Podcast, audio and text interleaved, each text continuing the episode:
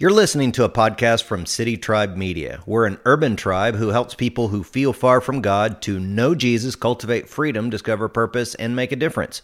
We're also a diverse tribe who welcomes everyone from bikers to bankers, PhDs to GEDs, every age, race, and walk of life. So, whether you're a longtime Christ follower or a spiritual investigator, we hope you're encouraged through our content. Enjoy today's teaching. Oh man, it's good to be with you guys today. How are we doing in the Cameo Theater today? You doing all right? Awesome. Well, man, it's great to see you guys. And today I'm going to be talking to you about baptism. But before I get to that, um, some of you know that we've been in a long series, like for four months, talking about spiritual warfare around here. And we're actually going to wrap up that series today. Um, and you may uh, have heard me talk about how we actually had someone manifest a demon in our service, you know, uh, some weeks ago. And thank the Lord for our prayer leaders that help extract that demon and help the person live free of that. And by the way, if you're new here, I know that sounds really weird that someone would like manifest a demon in church and that's kind of thing. Well, you walked into a place where people believe a guy was born of a virgin, rose again from the dead. And so get used to the weird, but we hope that you can kind of come at your own pace here. Um, but then one of the reasons that we started this series is because some months ago, we actually had some defacing of our buildings. And so someone had written these satanic curses around door frames of our our buildings. And we took that as a compliment that the enemy knows we're here and knows that we're a threat to the kingdom of darkness, right on. And so we decided to punch the devil in the face and teach on spiritual warfare. And we've taught people how to overcome counterfeit spiritualities. And many people have gotten free from that. We've even had people that manifest demons outside the church. City tribers were equipped to cast the demons out and deal with it themselves and didn't have to bug me in the middle of the night, you know, and call me about it. Doesn't bug me. I always love you guys. But We've seen you guys being equipped to handle these things, which is really what church is about to empower you, not just to, for you to watch me. You know what I'm saying?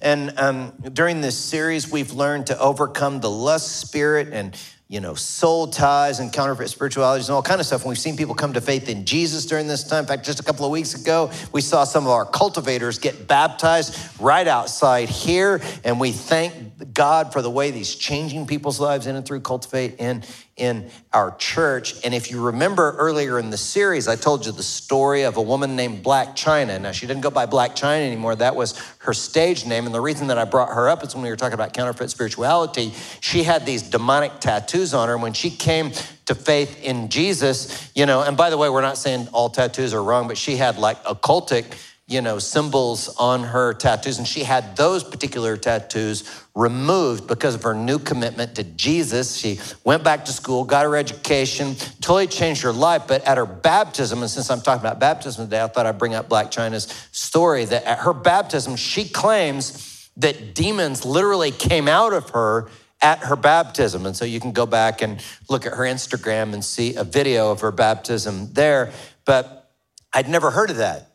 And then I talked to some other pastors, and they were telling me, oh, yeah, we've seen people delivered of the demonic at their baptism, you know? And I thought, whoa. And then I was talking to Pastor Joe this past week, and he was telling me that, um, you know, even at our church, you know, we'd had uh, someone who got baptized and it stirred up these demons. And a couple of pastors had to take her outside and, you know, uh, cast the demons out. And I know that that sounds, all this demon stuff sounds weird to our Western minds, but anywhere else you go in the world, people are dealing with spiritual warfare and people understand it a bit more. And so I don't think that we should be so arrogant to think that people from other parts of the world can't teach us things about spiritual realities that are at work and at play in our world. And so what I've seen uh, is that baptism, and I restudied this in the Bible, that baptism actually is a part or a picture of our deliverance. When I say deliverance, what I mean by that is our freedom from a spiritual enemy. See, so um, I want to show you a text about baptism, and I'd like us to stand for the reading of God's word. And this is going to be Hebrews chapter 6, verses 1 and 2. The Bible says here, so let us stop going over the basic teachings about Christ again and again. Let us go on instead and become mature. So turn to someone next to you and tell them, become mature. Some of you have been waiting to tell that person that for a long time, haven't you? Become mature in our understanding. Surely we don't need to start again with the fundamental importance of repenting from evil deeds and placing our faith in God. You don't need further instruction about baptisms, the laying on of hands, the resurrection of the dead, and eternal judgment. The thing I'm going to point out in that passage is that it's baptisms, plural. And when we think about baptism, most of us tend to think about just the water baptism ceremony. But did you know that there are over six baptisms in the Bible that I'm going to show you today? So go ahead and take a seat, and I'll show you six different types of baptisms that are in the Bible. And the first one is the baptism of Moses. That's number one, the baptism of Moses. Moses led the people of God out of Egypt through the parted waters, and they weren't just being saved or delivered from the Pharaoh and his armies, but if you study it out, the gods of the Egyptians were being confronted by the Most High God. And if you study it out, you would see that each one of the plagues that God brought on the Egyptians there uh, were actually judgments against the little g gods of Egypt. And so when Moses and the Jewish people were going through the waters, they were being delivered from fallen angel, demonic little g gods that were in Egypt. Go with me to 1 Corinthians chapter 10, verse 1, and we see this. All of them walked through the sea on dry ground, in the cloud, in the sea, and all of them were baptized as followers of Moses. So, see, this is the baptism of Moses. But number two is the baptism of Noah. Noah and his family, they spent that time to build a big ark, and the animals came two by two into the ark, and the world flooded like it never done before. But one of the things that we've learned a few weeks ago is that Noah and his family were being saved or delivered from what's called the Nephilim. You're like, what's a Nephilim?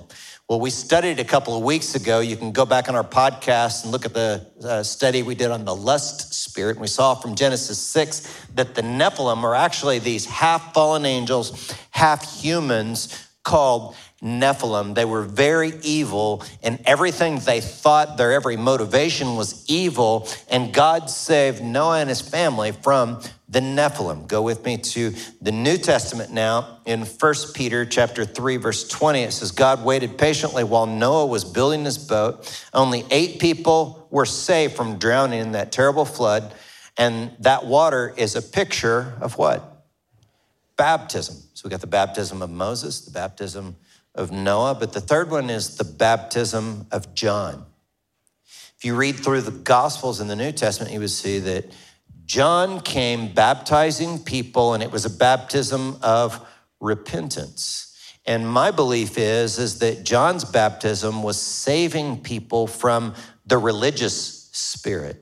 They were turning from this religious spirit that uh, really just was jumping through all these religious hoops, but didn't care about the poor, the oppressed, or justice. See? And so John was telling the religious people, hey, you need to be baptized in repentance. And, and, and John was preparing them for the Messiah, for Jesus to come.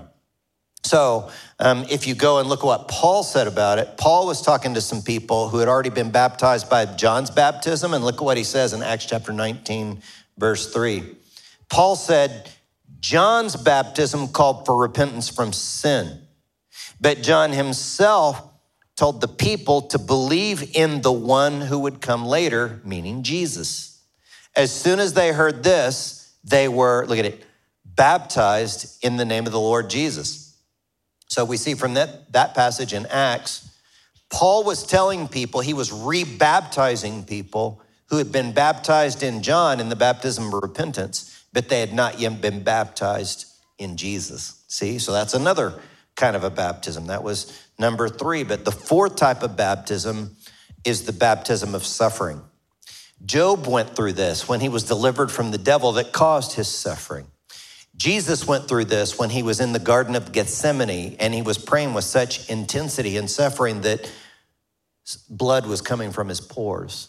Have you ever prayed with such intensity that blood comes out your pores? That was what Jesus was going through. But the baptism of suffering is the baptism nobody's signing up for. is it?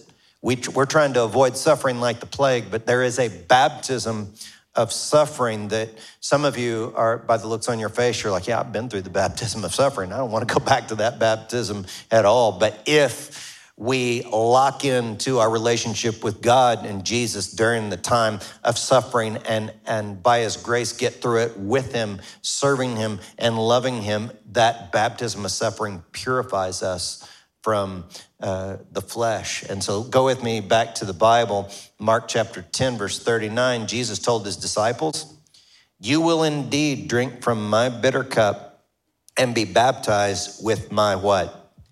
Baptism of suffering. And that's not good news for some of us. We all know that uh, we've either, either been through suffering, we're in it right now, or we're going to go through it. And so we drink of that cup going through it, clinging tightly to Jesus to help us through the times of suffering in this life. But look at the fifth type of baptism, and that is the baptism of Jesus and the Holy Spirit. What that is, when you, at the moment in your heart, that you believe in Jesus. That is the baptism, a heart baptism of Jesus and the Holy Spirit. And those two, those two people go together, those two beings go together, Jesus and the Holy Spirit. Now, where some people get confused is they say, hey, the Holy Spirit is the second experience. Well, that's kind of true and kind of not we see from the scriptures that when you get Jesus, you get the Holy Spirit. You're baptized with the Holy Spirit. But what I think people are talking about is you can be, experience what we call a filling of the Holy Spirit that is a second experience after salvation or after the heart baptism of Jesus. Let's go to the scriptures for just a minute. And we see the baptism of Jesus and the Holy Spirit, 1 Corinthians chapter 12, verse 13, where Paul says, But we have all been baptized into one body, that's the church by one Spirit, and we all share that same Spirit.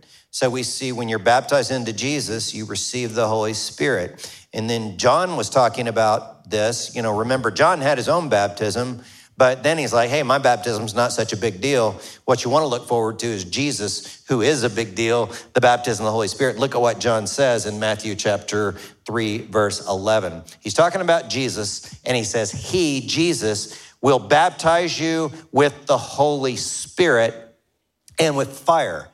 So, oftentimes, when you are baptized by the Holy Spirit, remember in the book of Acts, it talks about tongues came with fire, right?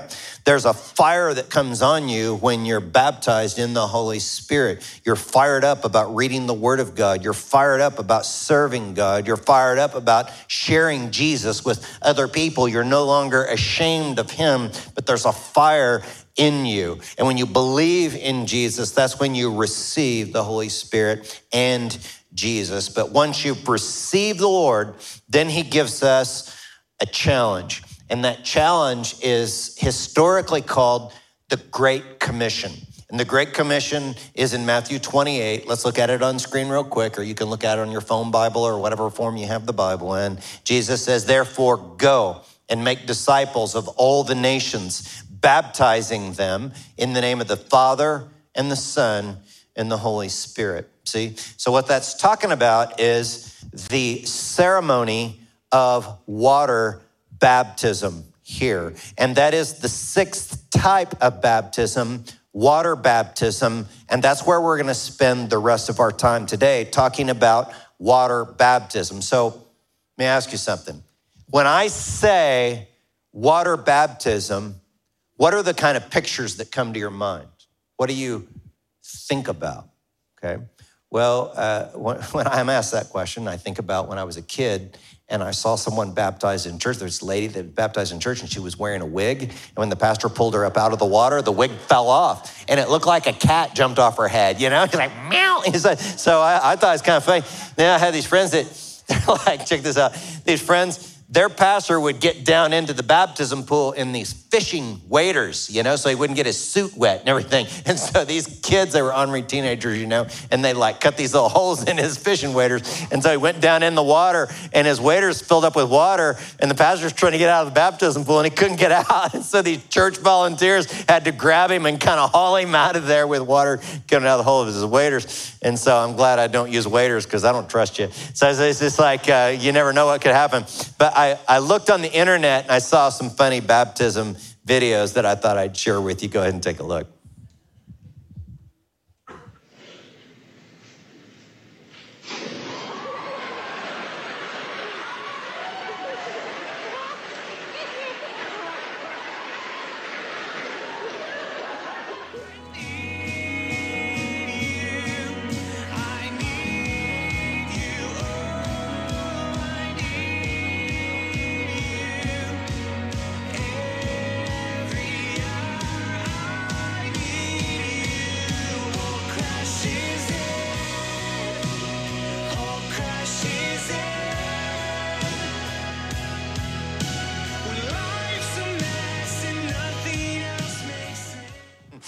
After seeing that video, I'm inspired, man. I cannot wait for Christmas Eve, man. I have to wear a wetsuit, right? And just like, like baptisms for Hulkamaniacs, you know, it just would be awesome there. Uh, but you know, your baptism is special. It's important. And man, God is doing something in our church. You know, our church is growing. I looked at like I typically don't pay much attention to like church numbers and attendance and that kind of stuff. But I looked at like four weeks in a row this year and the same four weeks last year, and we were like, our church had grown like 30% since this time last year. And you know, last year, we saw 114 people baptized at our church. That's pretty awesome, isn't it? 114 people baptized last year in 2022. But did you know this year so far, we've seen 131 people baptized already. We got one more to go, right on? So God is moving here in these baptisms, you know, and your baptisms are not just special for you, but they're special for me because, man, you know, I've told you about times where it can be discouraging, it can be hard to do the ministry, but man, when I sit here and watch these baptisms, and sometimes I participate in them, it just fills my heart and encourages me to see the people baptized. And, you know, those of you that are serving here in our church and giving here and coming here, man, be encouraged that God is on the move and He's doing a great work in people's lives and helping people come to know Him and to be baptized. And because you guys are doing such a great job of being the church, you know, we don't just go to church, but you guys actually go out there and be, you're being the church in your communities with your friends and family, and you're inviting lots of friends here. And so we all come here. You know, we don't do much advertising. In fact, when we try to advertise, I don't know how to advertise, you know, but it really, the way people find out about our church mostly is word of mouth. When I ask people, how'd you hear about us? Nobody says that, you know, they saw any advertising. Everybody says, I was invited by a friend. I was invited by someone, and you guys are doing such a great job of inviting people that we're, we're, we all come from all these different spiritual backgrounds, don't we? Some people come from a completely irreligious background, and then a lot of us have all these different kinds of spiritual and church backgrounds. So it's, it's only natural that we would have a lot of questions about baptism. Did you know that throughout the years of ministering here in our church, one of the number one questions I've got is concerning baptism. And here are some of those individual questions that people tend to have about baptism. One is what is the proper mode of baptism? People want to know are you supposed to be sprinkled or water poured over you or dunked or you know sprayed down with a fire hose? You know what's the proper mode? I know i know there's water involved like is it super soaker? You know you know how's it work? So uh, i hope to answer that here in just a minute. Another question that people have about baptism is how old should you be when you're baptized? Because a lot of you grew up in environments where, you know, it's like infants get baptized, and others were told that there's an age of accountability, and others were told that, you know, you have to be an adult before you can be baptized. So, what we hope to answer that question here in just a minute. And then here's the one we get a lot is do you have to be baptized to go to heaven? And some of you have been told that, that you have to go, you have to get baptized or you're not going to make it to heaven. So we'll answer that here in just a minute. Um, but what I'm going to show you are three characteristics of water baptism. And then I'm going to show you two things we can do about it. Okay three characteristics of water baptism through the Bible. And you know me, I'm not just going to give my opinion, but it's going to be just Bible verses and stuff. And then what we do about it, because that's really where the rubber meets the road. You know, we want to be doers of the word, not just hearers only who um, deceive ourselves. And so here's number one water baptism symbolizes your relationship status. It symbolizes your relationship status. So it's kind of like on social media when someone shows their relationship status. If you post on social media that you're single, you know what you're doing there. Okay, don't pretend like you don't. You're saying single, you're like, Okay, bring on those dates, okay? Uh, call me up. I'm not doing Tinder. I'm doing social media. You know, you know uh, I'm single. Uh, welcome. But then sometimes people will put in there on their relationship, it's complicated. And we all know that's drama, right? We know that something's going on there and we love you, but you stay far away. If it says it's complicated, you, you don't want to ask that person out because they got a situation on their hands. But then um, they changed the status to married. And what that says, you know, that, that I'm taken. I'm not out there on the market at all, and I'm, I'm, I'm committed to one person. And isn't it just natural for us when we have a significant love relationship? We want people to know about that other person, don't we? And that's our way of saying, hey, I'm all in with this person. And that's what baptism means. If you want kind of one statement that sums up the whole thing, Baptism means I'm all in, means I'm all in, okay? So when I point to you, I want you to say, I'm all in. Ready? Here we go. I'm all in. That's what we mean when we get baptized. And so let me, let me show you a passage uh, about that. It's because a lot of you know that when you get married, you have to die to the single life, don't you? I've talked to guys that's like, you mean she wants to know when I'm going to go out? She, she, I have to tell her and say, yeah, you gotta, you gotta change. You can't be a bachelor guy anymore. You mean we have to talk about what we're gonna spend money on and this kind of stuff? Yes, you do. You know, when you're married, it's a different thing. So go with me to Romans chapter 6, verse 3. Or have you forgotten that when we became Christians and were baptized to become one with Christ Jesus, we died with him? For we died and were buried with Christ by baptism. And just as Christ was raised from the dead by the glorious power of the Father, now we also may live new lives. So, some people that's, you know, it's, that's confusing for some people. They were saying, hey, wait a minute, I'm alive right now. So, how did I die with Jesus when he died a couple of thousand years ago on the cross? Well, here's an illustration of it that I learned from a Bible teacher named Watchman Nee. Um, he talks about this article that was in a newspaper, and uh, you know, back in his day, they only had a news feed on paper, and the article read "One person, three lives." And one person, three lives. And the article was about a woman who was pregnant with twins, and she was killed and so it was one person and three lives were taken in that death. Now that's tragedy. But baptism and the cross is not a tragedy, it's a triumph. We were in Christ, just like those children were in the mother when he died. Spiritually, we were in Christ. But the reason that baptism is a triumph, not a tragedy, is because, like Romans says, we were raised to life with him. He uh, supernaturally resurrected or rose again from the dead, which means we can have a new life here on earth and will be resurrected in the afterlife in the future. So, one of the cool things about our new lives in Christ is that we're cleansed from guilt and shame. Anybody have anything you feel guilty about or shameful about your past? And what baptism symbolizes is what Jesus has done in cleansing us from that guilt and that shame. Let's go back to the Bible in Acts chapter 22, verse 16. It says, And now why delay? Get up and be baptized and have your sins what? Washed away, calling on the name of the Lord.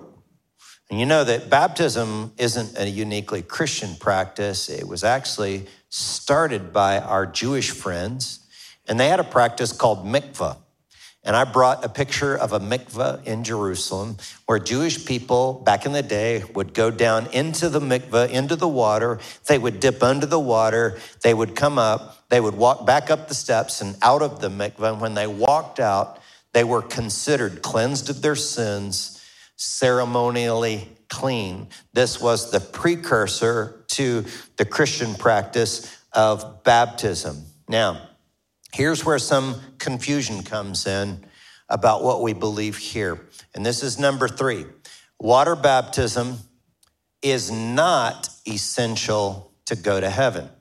And here's why I say that. Uh, is the story of the thief on the cross next to Jesus. Remember when Jesus died on the cross, there was a thief next to him, and uh, the guy evidently was repentant and turned to Jesus. And Jesus says, Today you will be with me in paradise. See? And the Roman soldiers did not let the thief on the cross get off the cross and be baptized and then torture him to death and kill him. But they kept him on the cross and tortured him and killed him. But that very day when he died, he was in paradise with Jesus. See, and if that's not enough for you, go with me to 1 Peter chapter 3, verse 20. It says there, and this is a, what's that next word? Picture. It's a key word. This is a picture of baptism, which now saves you by the power of Jesus Christ's resurrection. Look at this next sentence. This is what really helped me. Baptism is not a removal of dirt from your body, it is an appeal to God for a clean conscience. See? So, baptism, there is a baptism that saves you but it's the baptism of the heart that saves you. Just getting into the water and cleansing off your body doesn't save you. You know, um, being baptized doesn't make you a Christian any more than going to McDonald's makes you a hamburger. Okay, it's like it's just washing uh, dirt off of your body. That's just uh, what we call taking a shower. But it is a picture of something that has taken place. Water baptism pictures your spiritual heart baptism. Let me illustrate it like this. Um, we all love our music here at City Tribe, right? And you know the guy that stands over here and sings? His name is Aaron and we call him Ate. And Ate's got that stellar voice. You know, he starts, you know, doing all those vocal inflections. He's like, oh, oh, oh. you know, I can't even, uh, you know, imitate it. Right? It's just so. It, I just know it sounds good. When I try to do it, it doesn't do anything. But when he does, you know, when I try and do it, it sounds like you know a cat that's dying. But when he does it, it just sounds good. He sings good. So um, I brought a a picture of Ate. So when I, when I when you look on screen, who's that? Ate. Okay, so you're kind of right, but it's kind of a trick question. And here's why. Because if I ask the picture up there, if I say, Ate, sing us a song, what's the picture going to do? It's not going to do anything, is it? Because technically, that's not Ate. That's a picture of Ate. That's a representation of Ate. That's a picture that was taken on a phone or a camera, and then it resides back there on a computer somewhere. And then that image goes through a wire somewhere up into a projector and projected on the wall. If you're watching it online, it goes through a couple more processes before it gets to your screen. See, it's a picture. The real Ate is probably backstage eating chili for lunch or something, right? And that's what we're having back there. So in light of all these three truths about baptism, what are we to do? Two things. And number one is kind of a long thing. Look at number one. I'm asking you to, if you've not done this, believe in Jesus for the spiritual baptism of the heart and get water baptized after you've believed. Does that make sense?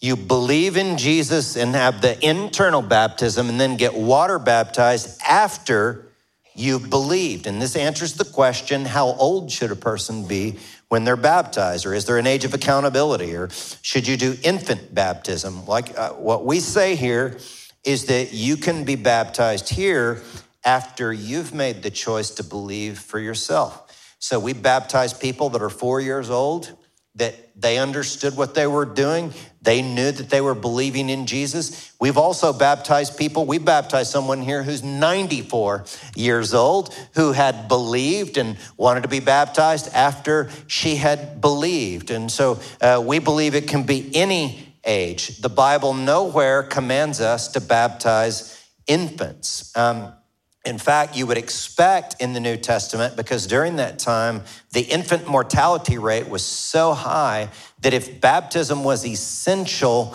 to get to heaven, you would expect at least one of the apostles to say, Hey, you better be for baptizing that infant so that the infant can go to heaven. And you say, Well, why do people think that? Well, some people will argue that because the Philippian jailer and the Bible character Lydia, the Bible says that they believed, and then their whole household believed. And so they assumed that there must have been an infant in the household um, so that the whole household believed and was baptized. But the Bible doesn't say there was an infant in either one of their households. And so there's no place that we can find a biblical command to baptize infants. But the custom of infant baptism began actually 300 years after the Bible was completed. Um, it's a ceremony intended to emphasize a commitment between the parents and God on behalf of the child. And so um, here's what I want you to not do.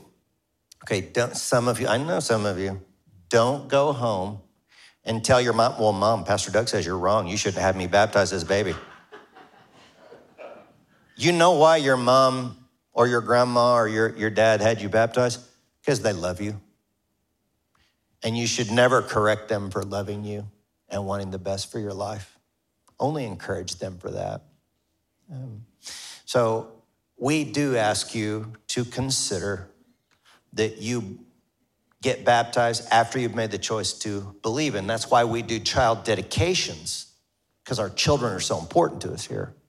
That we provide a ceremony where we can dedicate ourselves to raise our kids in the ways of God so that one day they will make that choice for themselves. Can I show you a story in the Bible where I think we see the order of belief and baptism?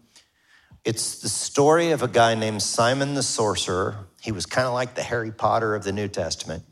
And he came to faith in Jesus. And look at what the Bible says he did in Acts chapter 8, I think it's verse 13. It says, Then Simon, his mother, believed. No? Simon who? Himself believed and was baptized. Does it say his parents believed, he was baptized, and then he believed? No. It's like he himself believed, and then he was baptized. This is the order of things. Now, how many of you know someone? Don't raise your hands, but have you know someone that got baptized as an infant? They grew up and they couldn't care less about the things of God. And you know why? Because they never they had never believed. That was their parents' choice. It wasn't their choice to believe. So if you were baptized as an infant and later in life you chose to believe for yourself, I encourage and challenge you to be baptized with water after you believe, revealing that it was your choice, your relationship status with Jesus, that you believe in him. But here's number two I encourage you to get water baptized by immersion, by immersion. That means dunking under the water. And we see this in the story of the Ethiopian eunuch. There was an Ethiopian man riding along in his chariot. He was evidently a well to do man. He was reading an Isaiah scroll, and all of a sudden, the Holy Spirit spent, uh, sends a guy named Philip up next to him to explain the gospel of Jesus from the Isaiah scroll. And the Ethiopian eunuch was so excited. Look at what he did next in Acts chapter 8, verse 38. It says, He ordered the carriage to stop, and they went down into the water, and Philip baptized him. And when they came up out of the water, The Spirit of the Lord caught Philip away. The eunuch never saw him again, but went on his way rejoicing. And you know, you, what I wanted to point out there, they went down in the water because it was a baptism by immersion. And over the years, I've seen so many people like the Ethiopian eunuch that were just so excited after they came to faith in Jesus. I've seen people get baptized in their street clothes that they wore to church that day, you know, on days where we have the baptism pool set up here. People are just like, I'm just getting in right now. I've seen people get in in really expensive sneakers and cowboy boots and pressed jeans and baggy jeans and all kinds of clothes of their own, even though we provide clothes because people are so excited to say, I am all in with Jesus. See, and one thing you note from the Ethiopian eunuch story is that as soon as he understood it, he believed and immediately went down and got baptized. It doesn't say, Philip told him, before you can be baptized, you have to take a class. You have to take a baptism class. And by the way, there's nothing wrong with baptism classes. And Philip didn't say, hey, you have to go through these long eight months of, you know, church training and stuff before you're allowed to be baptized. Philip didn't say that. There's nothing wrong with church. We, we love church classes and we all need training and all of that. But as soon as the eunuch understood, believed, he was qualified to be baptized that very moment. The word baptized in the Greek New Testament, if you didn't know, the Bible was not written in English. We've all got translations.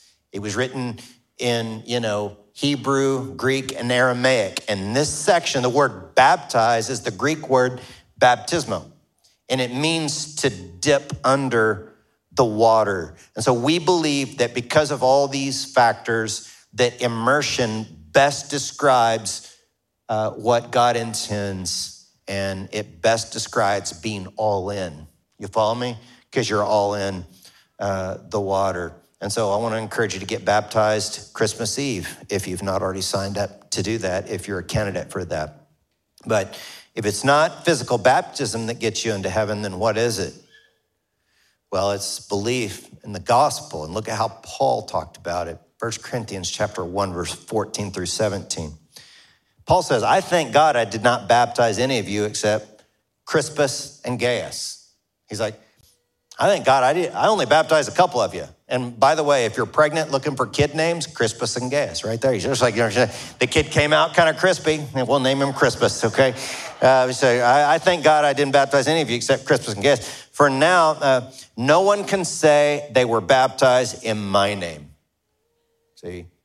And then, then look what Paul says he says, For Christ didn't send me to baptize, but to preach the good news and not with clever speech for fear that the cross of Christ would lose its power. Getting into heaven is all about the cross of Christ. Baptism is cool, it's great. Everyone should do it. But it's all about the cross of Christ. Look at what Paul says next in the very next chapter of 1 Corinthians, uh, chapter 2, verse 1. It says, When I first came to you, dear brothers and sisters, I didn't use lofty words and impressive wisdom to tell you God's secret plan. Have you ever heard someone talking about the Bible and you ever feel like they're trying to convince you how smart they are? Paul said, Paul, by the way, was, according to historians, was one of the four most intelligent men on the planet in his day. And he says, Hey, I didn't try and use all this fancy language, but look at what he says in the next sentence there. He says, For I decided that while I was with you, I would forget everything except Jesus Christ, the one who was crucified. And I think that's very important for some of you to hear. And here's why. Because some of you have been banging your head against a wall, spiritually speaking, because you've tried to find God your whole life. And you've always believed that you've got to do some type of religious works to clean yourself up enough to be worthy of God and then maybe you can be baptized. Maybe you can clean yourself up enough so that you can earn your, your credibility with God. Then you can be baptized. But what you got to understand is, is that you got to let Him do the cleaning. See, um, He's the one that, that, that cleans you up. We could never, I couldn't clean myself up enough, and neither can you. Have you ever known someone that they can afford to hire a cleaning service to clean their house? I was talking with a few staff members this about this this last week, and someone was telling me, he's like, Yeah, they hire the cleaning service, but then the, before the cleaning service comes, they say, hey, we need to straighten up the house. Let's clean up the house before the cleaning service comes over. and that's what some of you are trying to do with God. God's the cleaning service. Why would you try and clean yourself up before the cleaner is going to come over and clean you? He's the one that, that cleans us. The gospel says, no, it's all about Jesus Christ and him crucified and you're like hey well i got to be baptized before i can have a relationship with god. No forget all that. Paul says it's jesus christ and him crucified. Some of you are like hey i got to go through a bunch of religious classes before i can go to heaven someday and have a relationship with god. No paul says forget all that. It's about jesus christ and him crucified. Some of you are like hey i got to give money to the church or i've got to serve the poor or i've got to count my religious beads or whatever like that. Paul says forget all that stuff. It's about jesus christ and Him crucified, He's the one that cleans us up. You can't clean yourself up before you come to Him. You come as you are, and He changes your life. See? Thank God. Yeah, so that's where the gospel's worth clapping for. Clap it up, get it out of your system. It's good. And you know, can I tell you, if you believe in Him, the Bible teaches it's like you're getting married to Him to Jesus. So I was thinking about that. And over the years, when I teach about baptism, I always have to tell this story about just a few short years ago when Miss Jeannie and I got engaged. Okay. We were in college at the time. And uh, I don't know how I got her, but we were in college at the time. And I wanted to go outside of town to, to propose to her, but she didn't know I was going to propose. So we went out to this place called Swan Lake, and I put this blanket out on the ground, you know.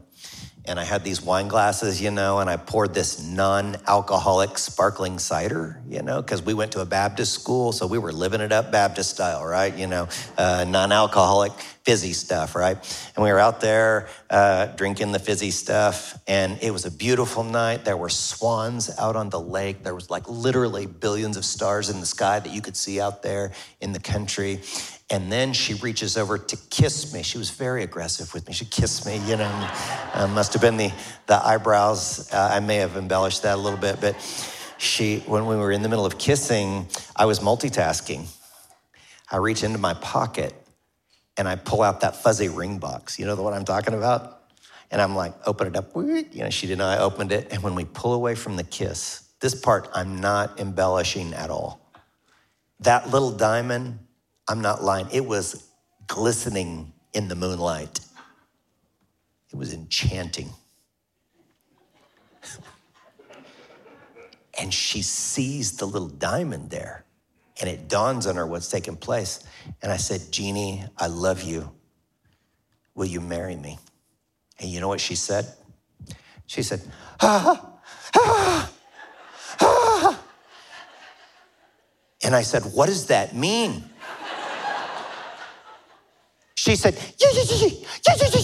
Yeah, yeah, yes. And we embraced. And then I thought we would just hang out out there at Swan Lake. But she wanted to get back to campus to go to the student center. I'm like, okay. And we get back to the student center, and all our friends were in the student center that night. And here's Jeannie. She's all, hi. Hi, y'all. Hi. Notice anything different? Hi. Sorry you're still single, sucker. Hi. See it saying here? so, as I was thinking back on that, you know what I was thinking? That um, what I'd never come to terms with is just how good that made me feel. That she was proud of that ring. I was so glad you know, if I didn't wear my ring after we were married, I would need deliverance. She'd kill me. my lady doesn't play that. You wear the ring, bro. But could I ask you something? Those of you that have believed in Jesus and you've not yet worn the ring of baptism to show others your relationship status with Jesus, how does that make him feel, you think? So, You know, God brought someone here today because you've been banging your head against the wall through religion, trying to find a relationship with God, and you needed to hear the truth today that it's only through Jesus Christ and Him crucified. And today, in this moment, the God of the universe proposes marriage to you, and you have a choice to make. Will you say yes or no? Let's bow for prayer. As we bow before the Lord, if you've never had a relationship with Him and you'd like to today, and if you want to say yes, just talk to Him in your own heart right now. There's no magic prayer, it's just kind of the attitude of your heart is what's so important. But just tell Him something like this Look, God, I know that I've sinned, but I choose to believe that Jesus Christ died on the cross pay for my sin. I'm not going to try through religion and good religious deeds. I believe that it's only about Jesus Christ and Him crucified. And He rose again from the dead to give me a whole new life. Welcome into my life. Thank you for coming in, God. And as we're still in prayer right now, if you just prayed that, you need to know that no matter what you've done in the past or what you do in the future, if you believe that, then you have love relationship with God. You're married to him. And as we continue in prayer, if you just believed in him seconds ago or if you believed in him years ago, and you want to choose to wear his ring and be baptized, I want you to just look up at me real quick and just show me your hand real quick. If you've believed and you've never been baptized, but you're going to commit to being baptized the next opportunity you get, just show me your hand. Good. I see some of you right here in the middle. Yeah, I see you guys right there.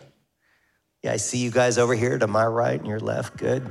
Anybody back there underneath the balcony? Back there? Yeah, I see the, I see you guys right back there. Anybody up in the balcony? Anybody in the balcony? Man, the balcony's not very spiritual today. I'm just, just kidding. Man. People all over the room, not in the balcony. Lord, thank you for those that are moving towards you. We thank you for the good work you're doing in our hearts, in our church, in our lives. And we look forward to our next baptism that's going to be enchanting as we see beautiful as we see people wear the ring of their relationship status with you. Thank you for what you're doing here, and we pray these things in the name of the Father, and the Son, and the Holy Spirit. Amen.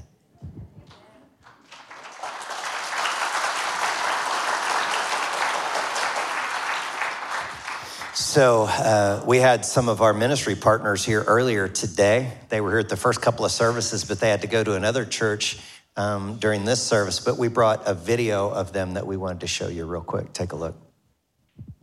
Dios bendiga a la ciudad de la tribu.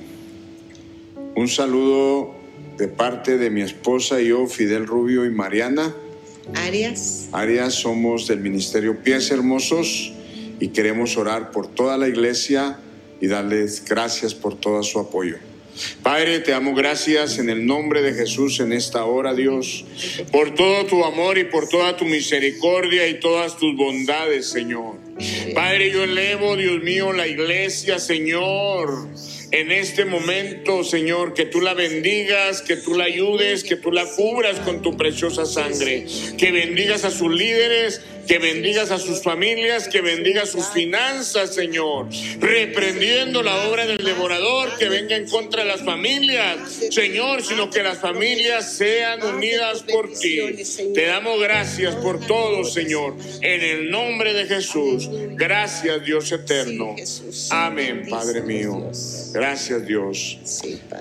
Damos gracias por todo su apoyo que nos han estado apoyando. Que Dios los bendiga y un abrazo y muchas gracias. Bendiciones. Amén, los amamos, los esperamos y el Señor siga bendiciendo sus vidas y sus fuentes de trabajo son nuestras oraciones. En el nombre de Cristo Jesús, amén. Amen. I love Fidel and Marianita.